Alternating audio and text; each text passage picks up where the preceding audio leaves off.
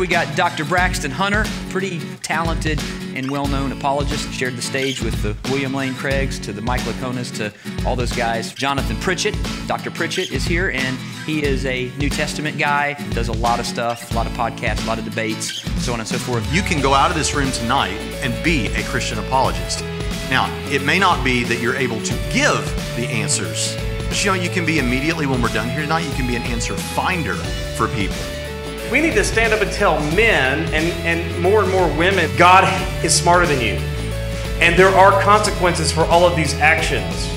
So why don't you stop for a moment and think you don't know what's best for you compared to what God knows is best for you?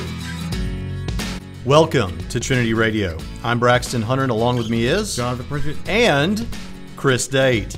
Uh, the head, I guess, of Rethinking Hell. Is that right? Are you the main muckety muck in charge over there? I think in terms of the 401k status, I am the president, but um, that wasn't always the case, and I'm not the founder.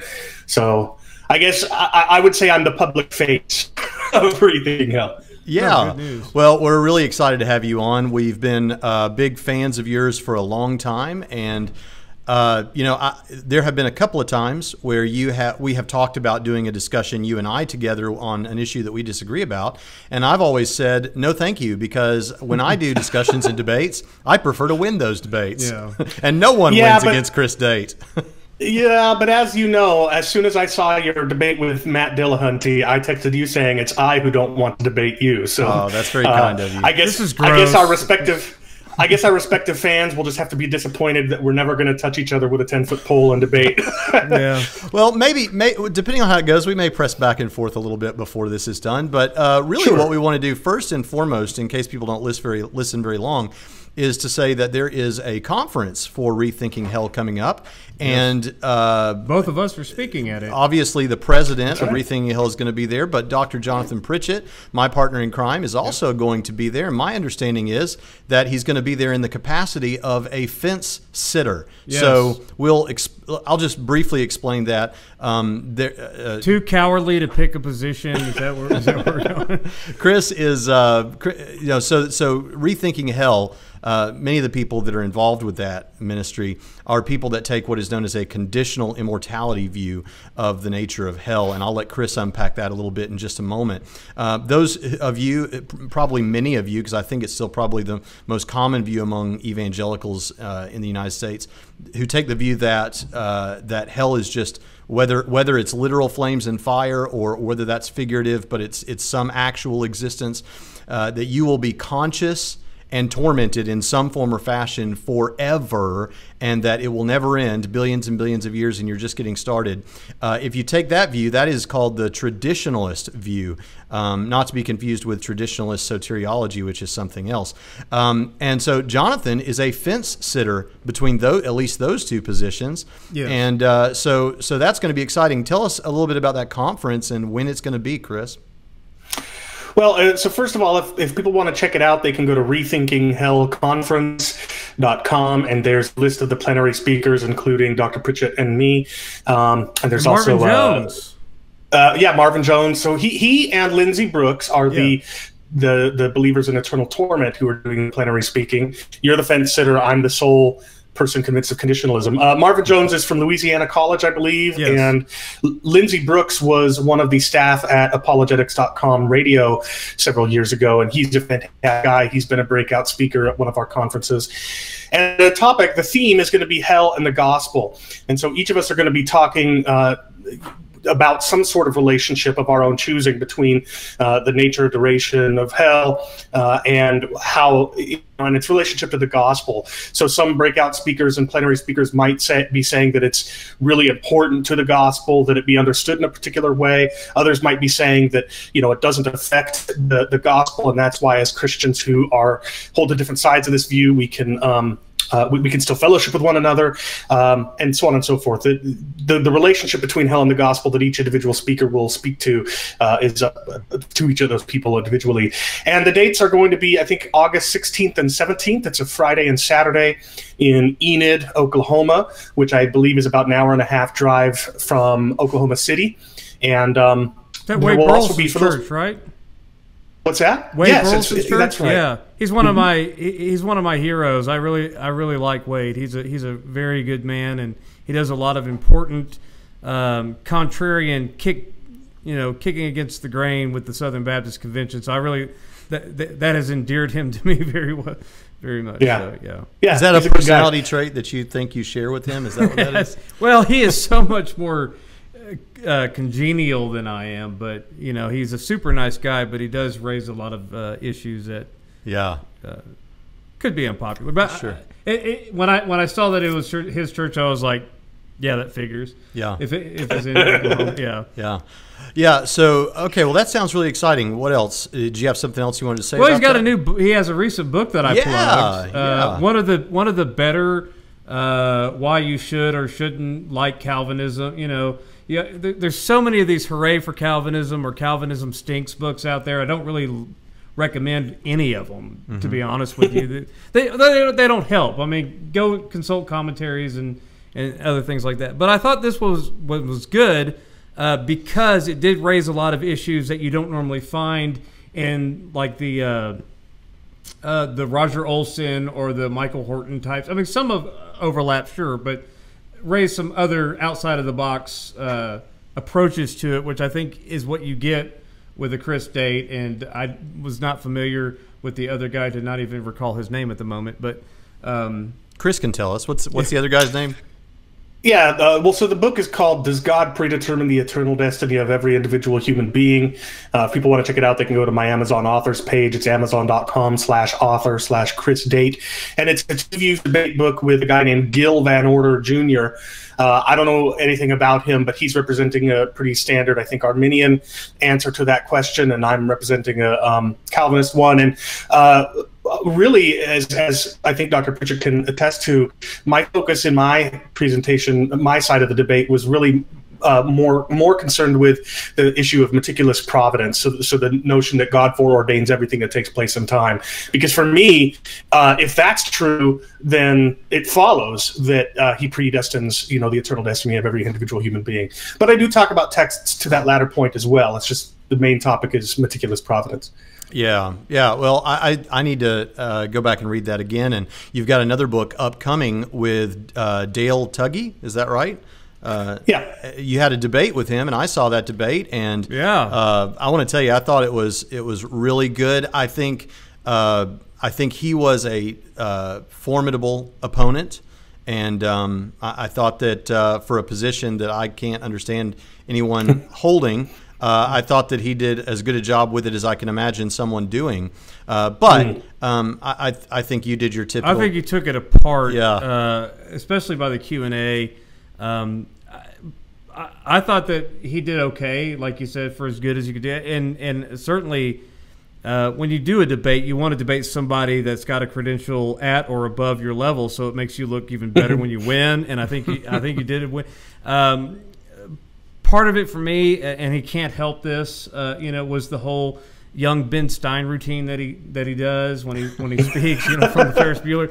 Uh, But I mean, that that's not something he can help. But uh, I, I didn't I didn't find him all that engaging, and then his material, I. I don't think that he presented any compelling arguments for his position. It, it seemed very. It, it's the the kind of argumentation you could get just from any layperson in those kinds of churches. I, I would think he didn't really go uh, too much depth, in my opinion. So Well, uh, Chris, Yeah. let me let me ask you a question about that. So I don't want to Yeah. say anything negative about him as a person, or I his- do. He's a heretic. or his uh, performance there. But I, I- but I do want to say that I think um, what some people don't understand as a debater, there are a couple of things that I've picked up, and I, I'm I would think you would concur. Is for one thing, and I don't mean this to sound well, I'll just say it, is you don't get to believe whatever you want to believe. You have to believe what actually you think is true. And I think there are a number of people out there who hold particular pet doctrinal positions uh, because it's comforting to them or it's what they were raised with or whatever. But if you're going to debate something, wouldn't you agree that you have to you, you don't get to pick and choose. You have to really believe it because you're going to have to go out there and defend it. And if you don't believe what you're saying yourself, I mean, it's it's a really it's a really tough spot to be in. Well, so first of all, I'll be interested to hear sort of what the application to this particular debate is of, of that thought, uh, and, and, I'm interested in, you know, I'd like you to share that in a minute. But I, by and large, I agree with you. The, the only caveat is that when I uh, present a case and, and, defend a case for the doctrine of conditional immortality, uh, I defend a, a version that I think is going to be most uh, compatible with my fellow evangelicals who are all dualists. You know, and I know that the, the issue of dualism versus physicalism, anthropological that is, uh, is something that we might talk a little bit about today. But I am not a dualist. I'm, I'm what's called a non-reductive physicalist. Uh, but I know that that is arguably an even harder pill to swallow for most evangelicals. And so I defend uh, and use language of dualism, and I just sort of assume it in my case because I want people to know that conditionalism does not require any particular view of the intermediate state and of the human soul and stuff like right. that. So the point is just to say, I do think there is an, a degree to which you could defend a position you don't actually hold. Um, for me, it's it's strategic uh, and it's it's not the main thing I'm defending, right? It's just sort of a secondary issue that I'm um, uh, that, I'm, that I'm trying to be strategic about. But then anyway, yeah, I'm interested to know what, where you're getting, you okay, know, what, you're so, getting to. Yeah. So, for instance, um, yeah, we all have philosophical defeaters, right? We all have things that I don't know if this is the case, but if this is the case, then it would it would render the argument that you're bringing uh, not necessarily true. But at the same time, here's a simpler example. I would like and, and people might be bothered with my saying this, but I can't imagine why. I would like personally, as a human being in my finitude, I would like for something like evangelical universalism to be true. I would like to believe that's the case. Um, but I don't get to just believe whatever I want to believe. If I'm going to have to just stand up and defend this with an opponent whose job is to stand over there and take apart what I'm saying, I have to believe what I actually think is the truth and that I can defend from scripture and, philosophy and history or whatever else. So um, I, I, guess I mean by that there are a lot of people in the theological landscape um, and that we run into on social media that believe a number of things. Um, and and I think that when you're pressed into debating that and backing up what you're saying on stage, that's where I've experienced in my own personal life having to modify beliefs uh, mm. because I realized this isn't just something I can. Well, I'll think about that tomorrow. No, tomorrow's the debate. You better figure this out. yeah. I, what I, one of the things I like what Chris is doing. It, it, this was, and you said so in the debate, but you said this was a little bit out of your wheelhouse. Mm. Um, and then, of course, you've got uh, your your for reasons that escape me, your affinity to reform theology. No, I'm just kidding. and, and, so you've got that book out, and I mean, there, there's there's uh, people that I know, good friends of ours, who could uh, take a, a, a page out of that playbook to diversify uh, mm. instead of being a um, I won't say one string banjo, but how about something like a, a, a one trick pony? Uh, so, yeah, I love you, Leighton. No, I, I, I, think it's really good that, that you're that you're doing all of these other things because here's one thing that Braxton tells me all the time: if you pick one central issue and you're wrong about that, like say mm. your whole thing is prophecy and you and you you stake your flag on the eschatology, you know, hill, and your view, whatever it is, pre-trib, post-trib, amillennial, premillennial, whatever. And, and you're wrong, but everything, your entire ministry is just that one issue and you're mm. wrong about it it's kind of a your whole ministry would be wrong. Whereas if you if you debate preach teach widely you'll probably be wrong about some things but you'll be right uh, broadly hopefully. Yeah. But the other thing i was going to say about that debate and i know we're kind of just meandering through topics here but um, the, the the other thing i was going to say about that debate is i don't think people realize uh, the degree to which um, it matter, it should matter to the debater. Obviously, truth should be the most important thing, and having good content that demonstrates the truth. But audience perception is important in terms of reaching the people mm. that we want to reach for the kingdom. And I think when watching that debate, again, not wanting to say anything negative about your opponent in terms of his person, I will say that I think you came across much more likable. And in that sense, I would suspect that the audience member would be more inclined Which, to yeah, appreciate your and, case. And I thought he was likable too. And I knew just from his post afterwards, like, he did his best, and they were still like, uh, for, for what you said, a very hostile audience. I mean, those people you you said were pretty pretty amped up against your position for the majority of them. Not not that they were rude to you, or, or they might have been, but that, that they were not a friendly crowd to your position. Is that is that right? They were, yeah, they were very much not a friendly uh, crowd to my position. They were, however, uh, extremely kind and Right. and friendly uh, to me as a person. Yeah. Right. They they, they didn't they, they weren't rude to you, you know, when you walked into the church, right? Or, No. They, uh, Dr. Tuggy, I think, was probably the most rude to me. yeah. Oh wow. No, I mean in the debate, I I, so I was I think Oh. I was talking to Braxton on the phone uh, a couple of days ago, and I was explaining that you know I went in trying to be as absolutely kind and, and gentle in the debate as possible, and that especially in his rebuttal, uh, it seemed like his claws started to come out, and and for better or for worse, mine did as a result, and so it's it, I was I was a little bit taken aback by how uh, aggressive and, and hostile he seemed to me at times. Now you guys might have gotten a different impression. But that was well, mine. yeah. I mean, after my debate in Houston with a couple of uh, weird Calvinist, hyper Calvinist type guys, yeah, good point. uh, nothing fazes me anymore. After you sit through that, and you're just like, so nobody is rude after that. Those those Good point. that was kind of a circus. But no, I with with with people like Tuggy, that's such an important debate because everyone who watches our channel and uh, you know our students and I. I know this gets a bad rap, but I'm pretty much a paleo orthodoxy, mere Christianity guy, and which means I have, uh, you know, a, a wide berth of ecumenicalism. For me, I can I can welcome it, uh, probably more people than even you as brothers. But even for me, when you're going up against uh, somebody like Dale Tuggy, that's even outside my you know boundaries. You know, I, uh, of, of orth- just mere orthodoxy, and so those kind of debates are important because we t- we forget that those people are out there, uh, Yeah. especially in the apologetics arena. Uh, we, you know, we always think about atheists, but we forget that there's pagans and, and people of other religions out there as well. Well, atheists and Islam get a lot of attention, but uh, very few Mormon debates anymore. Uh, th- Yeah. but, but you also have various types of Unitarian and Oneness Christian branches out there, and they're not getting any attention because evangelicals uh, like to fight with one another over all of these secondary and tertiary issues. You know, so that, but anyway, I, I think what you're doing is important, and I, and I really appreciated that. Now, as far as the rethinking hell, there, uh, when I say that I'm a fence sitter, We're we're really uh, channel surfing topics. Yes, but here. I'm, I'm That's trying to okay, bring it back all to what I what what we're having him here for.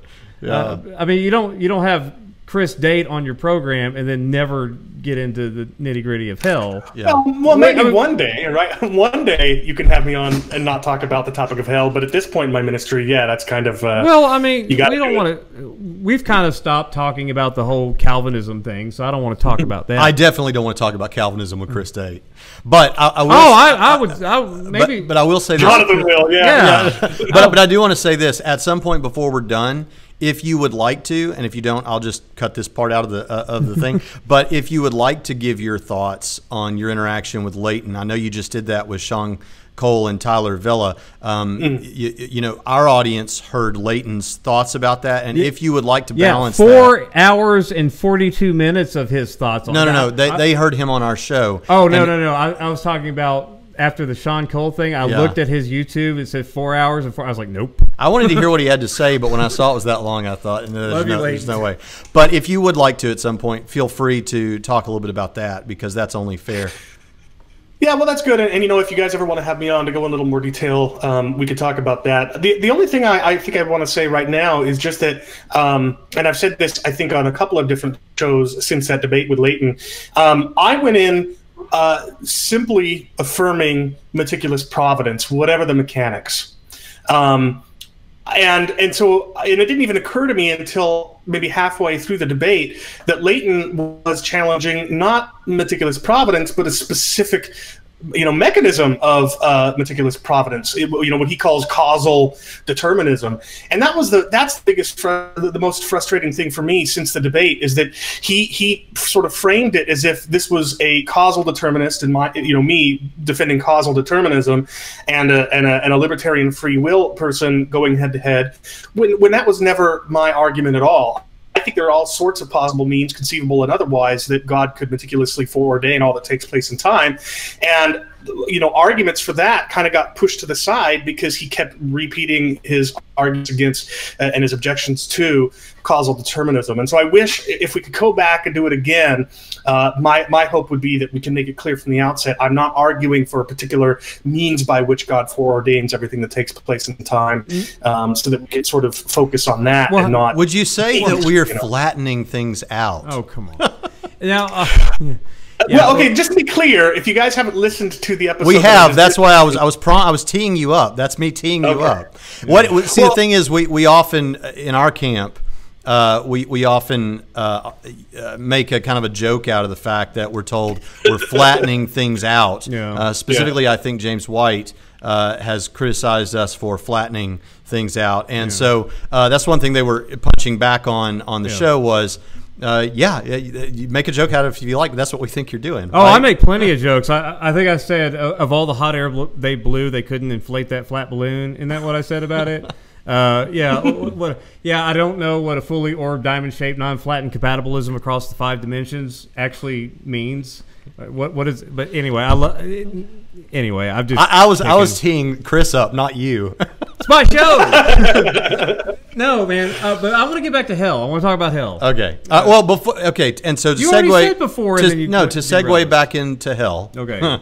um, let's let's ask Chris because I kind of gave uh, what could be an oblique definition of the traditionalist eternal Hmm. conscious suffering view a moment ago. So, for those that may not be aware, we did two episodes on this last year about this time. But for those that may not be aware, uh, let's hear it from the horse's mouth and let Chris tell us uh, what conditional immortality is all about. How, why is it fair or not fair to uh, use that synonymous with annihilationism, and, and just talk about that a little bit. Yeah. Okay, yeah, but before I do, I, I want to add just a little bit more flesh to the um, flesh that you put on the bones of the traditional view, because you, ca- you you couched it as some sort of eternal suffering, whether it's little, literal fl- flames or not, and that's all true. But there's a fundamental um, aspect to that traditional view that you left out, which is that we're talking about in the traditional view, we're talking about resurrected, physically alive, embodied human beings suffering for eternity, and that's important. Uh, and I'll get to why in a second, but that's important. We're not talking about, uh, you know, when you die, uh, when an unbeliever dies, his soul goes to hell, and there it remains disembodied for eternity in flames. Right. That's not what we're talking about. These are, That's not what you know, Jesus muscles. was talking about. Yeah. yeah, yeah, Jesus and, and, and we're talking talking about what's that? Well, in, in Matthew 25, I mean, there is a general resurrection of the dead, uh, and and and some go on to eternal punishment, however you define that, and some go on to eternal life. And it, and you're- Right. and we we we. For, I think a lot of uh, N.T. Wright talks about this a lot. How how Christians, especially in the West, have kind of punted on the new heavens and the new earth and the resurrection. You know, it's it's just disembodied souls floating in heaven, and and so I think sometimes we do think yes we'll have resurrection bodies. We'll we'll we'll actually think about 1 corinthians 15 but then we'll let those uh, and you see the you see the um, the memes of the people in hell and they look kind of they don't look like humans so much as they look like outlines uh, of humans you know kind of ghoulish. Um, but it's it's more like what you say it's it's it, they would look like us uh, you know, muscle tissue, whatever. Maybe not That's blood, right. but you know. Well, I don't see any. I, I, would expect there to be blood as well, but either way, it's embodied, it's physical. Um, you know, the, the- a disembodied conscious state, if such a state exists, is, is called the intermediate state for a reason. It's between death and resurrection, um, and it's after resurrection that the debate about hell begins. So. So that's the traditional view. It's physically alive people who are made immortal physically, so they can physically live forever in torment. Now, with that in mind, Or held in reason why- existence, right? Well, I mean, so I don't I don't distinguish between innate immortality and sort of God just keeping you alive forever because immortal, at least biblically speaking, isn't about uh, uh, some sort of change to your um, ability to die. It's a statement of whether or not you do die. Right. Um, and and I mean, and, and I think that we would all have to agree that even after God renders us immortal, whatever specifically that means, He could, if He wanted, and if it didn't violate His promises to us, He could zap us out of existence at any moment. Um, so we still, even in our resurrection bodies, depend upon Him for our existence. Right. So, That's why you call so it whether, the gift. You know, it speaks of the gift of immortality. You know, that's uh, right, and that's that's the key. The the difference, at least from my perspective, between that traditional view that I just described and the view that we at Rethinking Hell defend, which we call conditional immortality. Right. And by the way, that's not a new term. That stretches at least as far back to the early 19th century. Um, in fact, that's the phrase that uh, my view was known as all throughout the world in the in the 19th century. Um, the word annihilationism, uh, which we'll talk about in a moment, uh, goes back a little bit further, but not a whole lot.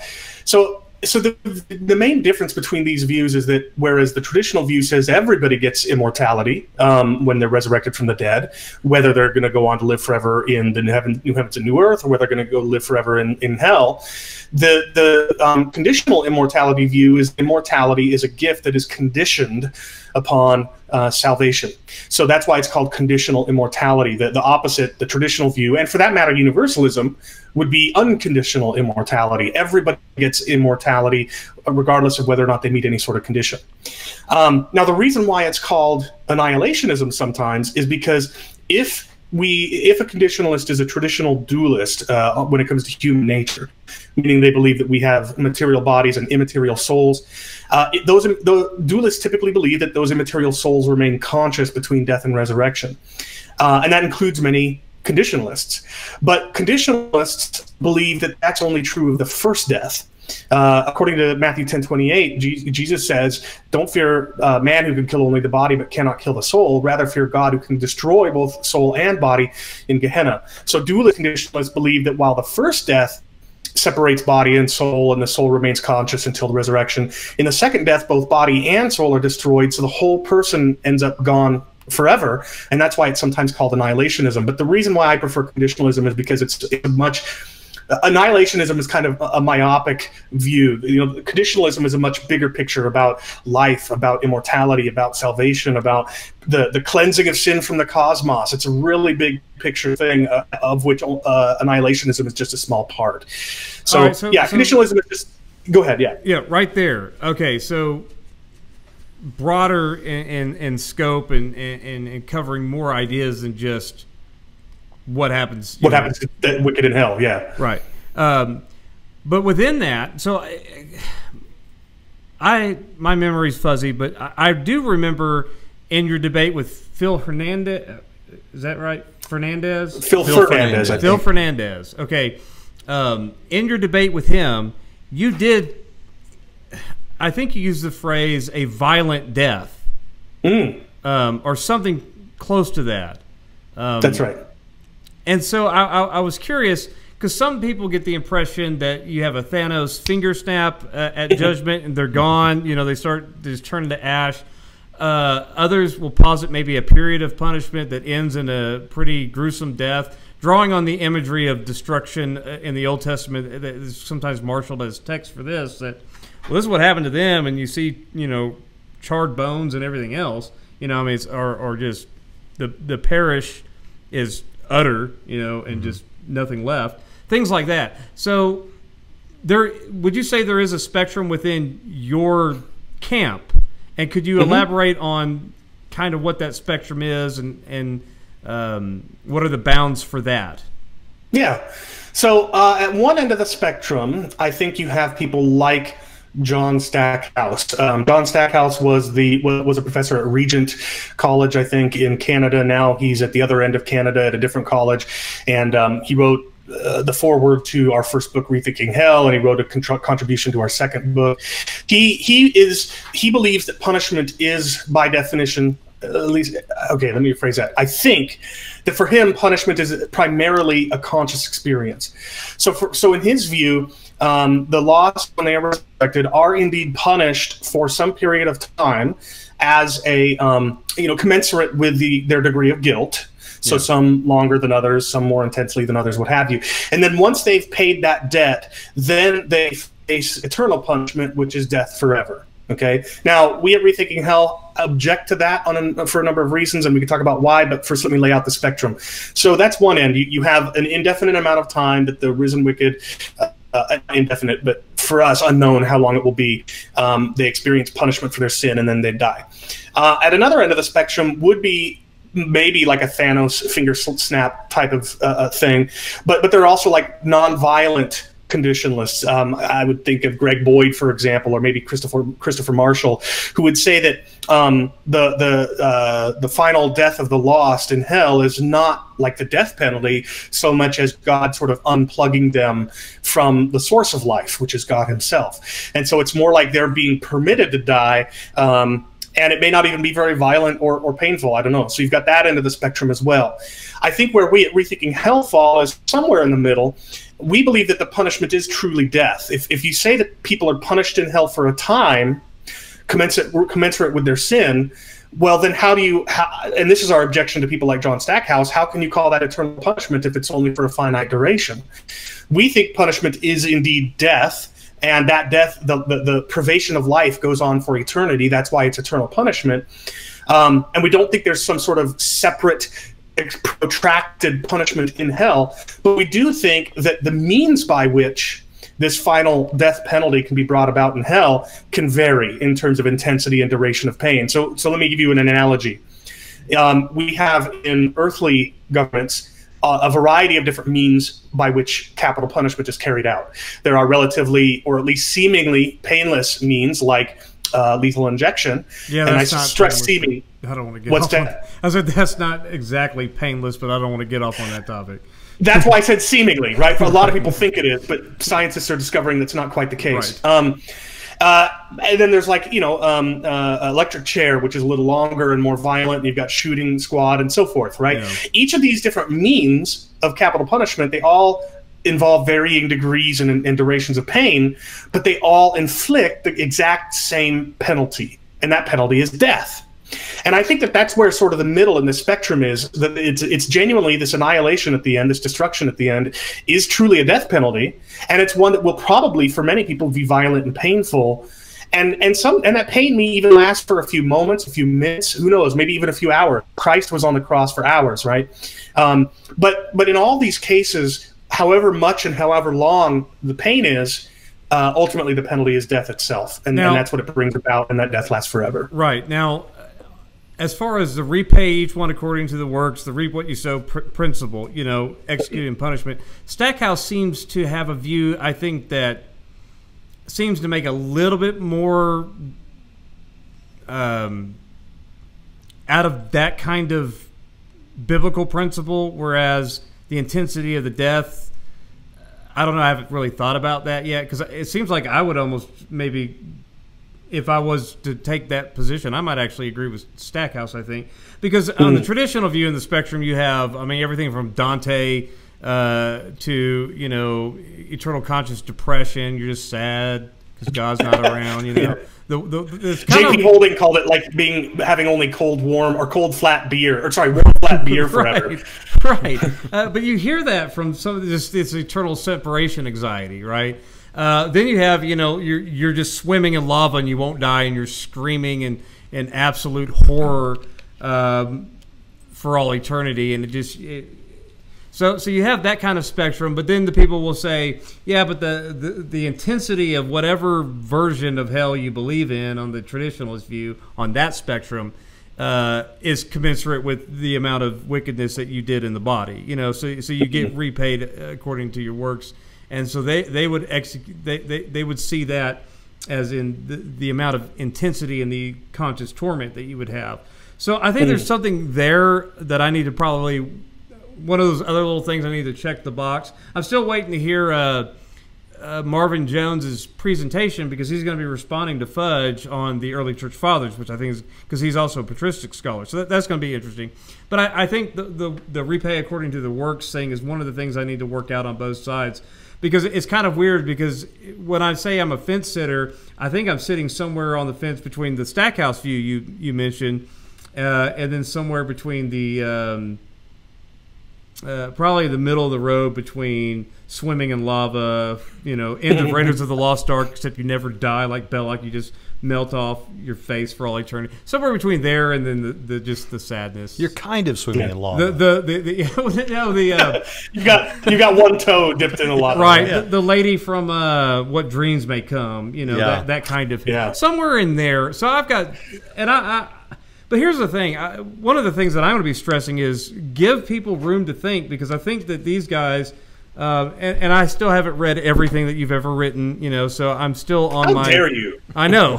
hey, I read a book and gave you a quote. That's good enough. Definitely. Uh, but so I still got things that I want to. But there was enough there with your podcast, your book, your books, because you're the really, really the guy that got me to thinking uh, uh, to rethink. to, oh boy, I know to, to, to, rethink what I thought about hell because I just Yeah. kind of accepted the traditionalist view and moved on with it just because I'm a big fan of tradition anyway. But um, but then when I was uh, I, I think it was Glenn Peoples also did a thing on the early church fathers, and I got well. I mean that that's interesting because you know I'm, I'm the first five centuries. Anything else is fair game, but the fact that there was communities there, uh, and then uh, I think Athanasius was a you know that's a big one for me. Uh, Well, that is if we conditionalists are right that he seemed to gravitate in that direction, and you know, in in uh, in the incarn- on the incarnation of the word, Athanasius sounds very much like a conditionalist. Yeah. But But even if, but even if you don't think of Athanasius and Irenaeus and Ignatius and Clement, um, at the very least, you know, even if you were to dispute the conditionalist uh, uh, qualifications of all those guys, um, everybody agrees that Arnobius uh, was a conditionalist, and he was uh, before Augustine. And yeah, he's got some questionable uh, uh, positions because he was more of a philosopher than he was a theologian.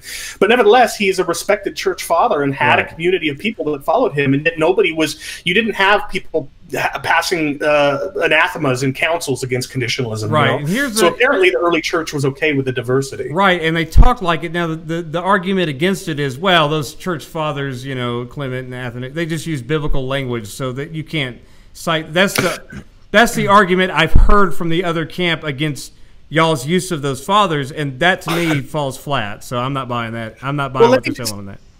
Let me pick up on that just very for a very brief moment. Uh, it's funny, it's ironic that you said that because it's typically we conditionalists who are having to say precisely what you just said in response to traditionalists. Because typically, what traditionalists will do is they'll cite Polycarp in, in his martyrdom, saying, uh, re- referring to eternal fire, or Irenaeus referring to eternal fire, or, or worm not dying and fire not being quenched, or Augustine talking about eternal punishment. And they'll say, look, uh, all these church fathers, they, they use these terms, so clearly they must have been traditionalists. Well, no, it's, it's the very text of the scriptures that they're using that we're debating the meaning of. Right. But what's interesting about Ignatius of Antioch, Irenaeus of Lyon, Athanasius the Great, and Clement of Rome, what's interesting about them and others is that when they go beyond biblical language and they start using language of their own making, they very much sound like conditionalists. And I'll give you one example.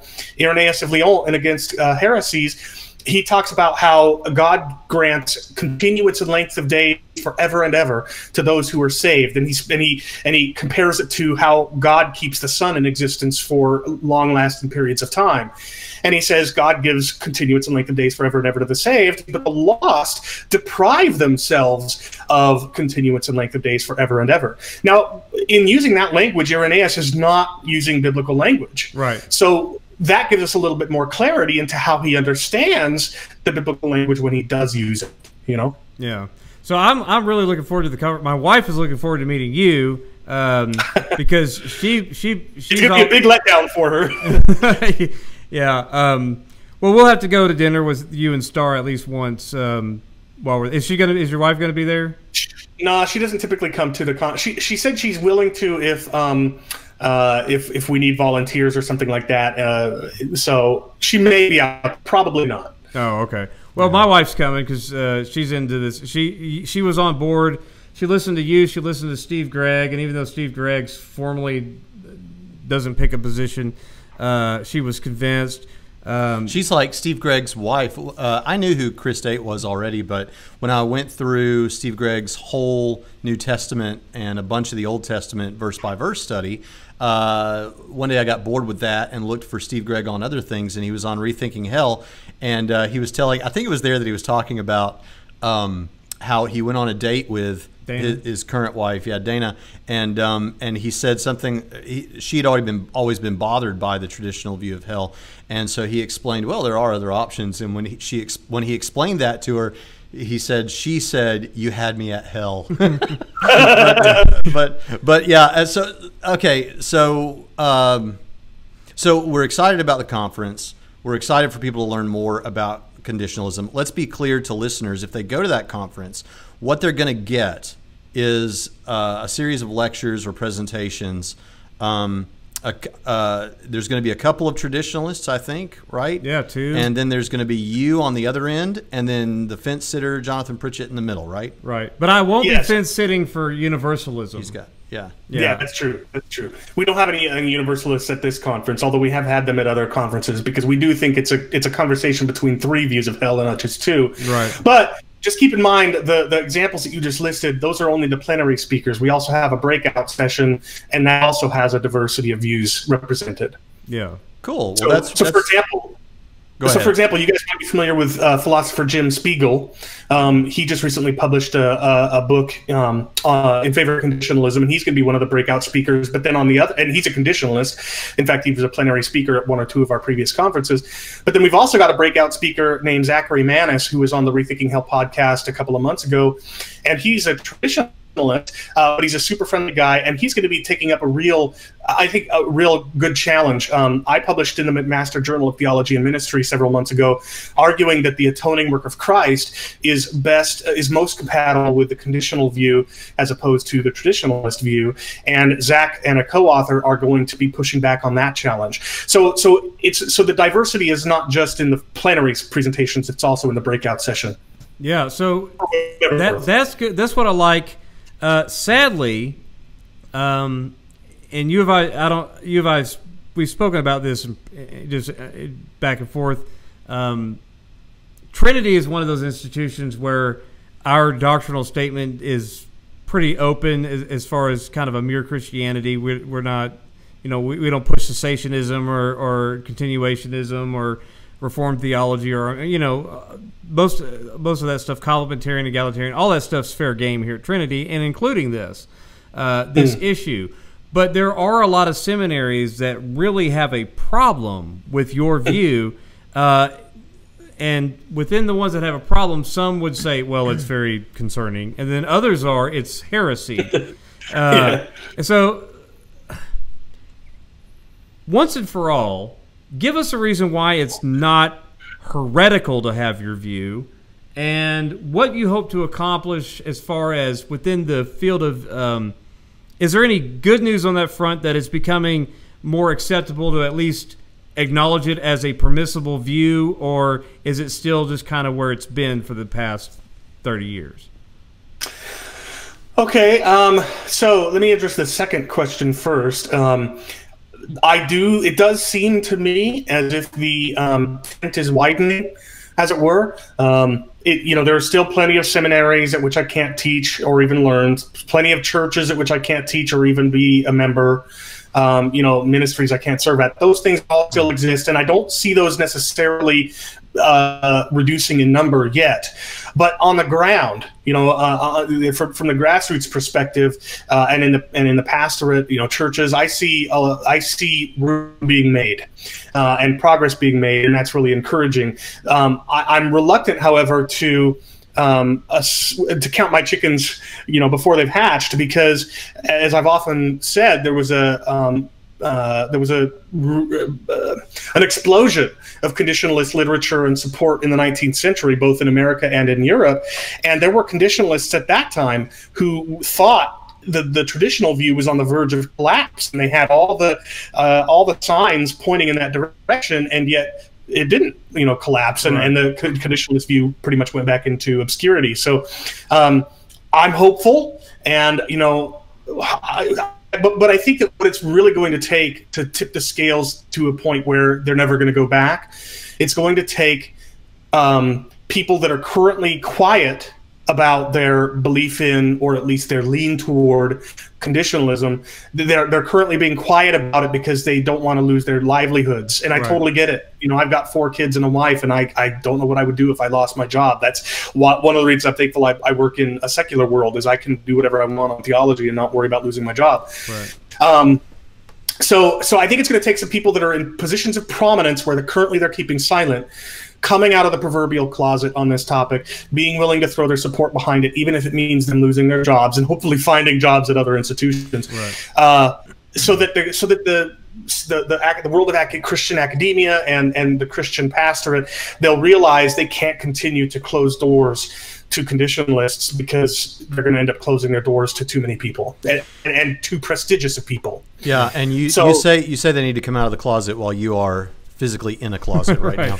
I am. I am. well, my, my standard is no one in the first five centuries, no one in no one in the the first four ecumenical councils, which is what every all of Christendom, the Vincentian canon type of thing. None of them condemned it. There's I don't count the fifth, so even if you want to throw Origen under the bus and that that form of universalism, which I know there's a debate about that too, um, it doesn't matter because I, I, only count the first four. So it's not heresy to me, yeah. and it's it's perfectly permissible. But well, let, us we get we're going to have yeah. to close this down pretty quickly. Uh, go ahead. Yeah. Can I can I answer the first yeah, question? Yeah, really yeah, that, that, yeah, sure. Yeah.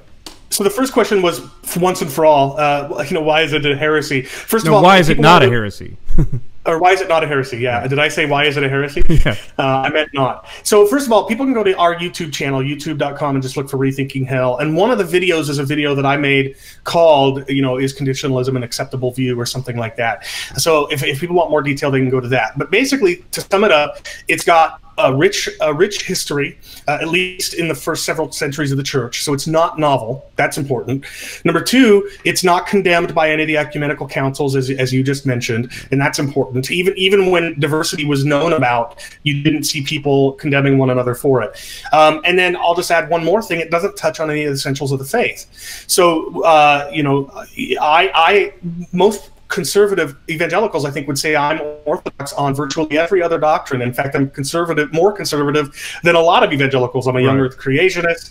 Uh, I, you know, I believe in inerrancy and so forth. So, uh, no matter how conservative of an evangelical you are, you can hold all the essentials of the faith: the Trinity, the deity of Christ, salvation by faith alone, the future resurrection of the dead, the future return of Christ, all this stuff and and still believe in conditionalism and have it be consistent with that penal substitution. It's also, incidentally, every single debate view within Christianity uh, the, all sides of those debates are reflected in the conditionalist community: cessationism, continuationism, pre-mill, post-mill, etc. So it, it, doesn't touch on the essentials. It's got a rich history. It, there's never been condemned any ecumenical councils, and you um, every every debatable view within Christianity is reflected within the conditionalist community as well. It's it's um, I cannot think of any legitimate reason. The only the only the only thing I think anybody can press into service in arguing that it's heresy are those who would say that it requires you to believe that in the death of Christ, the Trinity, Trinity became a, a binity, you know, or that or that the hypostatic union was violated. And we could talk about that another time if you want. But suffice it to say, no, those those aren't things that conditionalists actually believe, and I argue they're not logical entailments of our view. Um, so, as far as I can tell, there's no reason whatsoever for thinking that it violates any of the essentials of the faith. All right, man. Well, real well, quick before we go, name your website again uh, any books you want to plug and your podcast you want to plug for our audience. Sure. The website and podcast is rethinkinghell.com. We're also in the iTunes marketplace. Uh, the conference information is at rethinkinghellconference.com. And for listeners who can't make it to Enid, Oklahoma, there's a lo- online viewing, you know, like a live streaming option as well. Um, August 16th, 17th. I hope people check it out. Books, you know, again, just go to my Amazon author page, amazon.com slash author slash Chris Date. I've got the Calvinism book, but then I've also got the two books on the topic of hell that I've edited uh, called Rethinking Hell and A Consuming Passion. Uh, people can also check out my academia.edu profile. Um, and there I've got the journal articles that I published, which include three on this topic. Um, and, uh, you know, if people just want to connect with me. I'm available on Facebook, and uh, you can email me at chrisdate at rethinkinghell.com. And I'm super accessible, and I love talking about stuff with people who are interested in talking about it in a respectful manner. So. Great yeah, Great. I guess I'll leave well, you guys with that. Before we let you go, you know, there's there are there may be people that are listening to this program, and because this is a problematic view for some people, they think, well, yeah, hey Braxton, uh, you didn't really push back on this issue. And I just want to say this: if it, and and I'm probably on a slightly different track than Chris on this. I don't know that he would agree with what I'm about to say or this approach to it, but um, I've been an evangelistic preacher for years and I, but for a long time, uh, because I wanted to be faithful to the truth, if there's a chance at all that I'm wrong about this issue, as we said earlier, you want to be open about that, and I think that should go on the other side as well. And so, for those of you when you preach evangelistic messages, or, or, or if you ever touch on hell in preaching through the Bible, and, and I'm talking about Gehenna hell, um, Right. then what I would what I would say is you come to some place like Mark chapter nine or something like that, uh, verses 54 and following, I think it is, or something like that. Am I right, Uh, Chris? 43 and following. 43 and following. Yeah, it's good to have him around. Um, but whenever, when- whenever, you- whenever you come to those passages, just read what Jesus says. No one can fault you for reading the words of Jesus, explaining them as best you understand the context and the cultural context and what he might be referring back to, and all those kind of things. Um, but then saying, uh, what I've done for years is to say, look, here's what the Bible says about this. Now, could it be that this should be understood differently? And you may even run over those things a little bit. Say, but whatever the case may be, the Bible is clear that this is a bad thing. this is not something you want to have anything to do with. And I think for those that are uncertain or, or not sure about it, just laying both of those options out there. And I can tell you this is a bit of an encouragement. I've been doing that for more than 10 years now when I preach, and I've never once had anybody, even in the most conservative churches, I've never had anybody call me out for it or say you're leaving the door open for some sort of weird heretical thing or a liberal thing. I've, I've never had any of that. So I think that there's more of an acceptability as long as you're as long as you're being open here. There's a couple of views at least that I want to present you on this. I think people are open to that. You you normally just say whatever your view of hell is, it's bad. Yeah, you know, don't go there. but listen, uh, Chris, we've really enjoyed having you on here, and and we do have a, a great deal of affection for you. And um, listen, feeling's mutual. and I appreciate that. And for those out there that, that maybe you don't like uh, the ministry that, that Chris is involved in, you can at least appreciate that he brings a level of civility um, and uh, is a model of how these theological debates and discussions should be done. And I have no question that he's an incredibly godly man. And um, so we're gonna we're gonna pray for you and all that you do going forward. And listen, we're excited uh, to see how what Dr. Pritchett will present at this conference coming up. And hopefully we won't have It'll to issue. wreck, hopefully man. we won't have to issue any apology any apology videos. You probably will.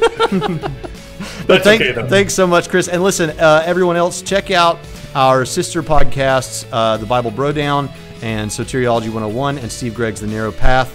And uh, Chris, any final thoughts? Uh, no, it just it was a you know a pleasure and an honor being here. Thanks for having me. I really appreciate it. yes. All right, and we'll see you next time on Trinity Radio.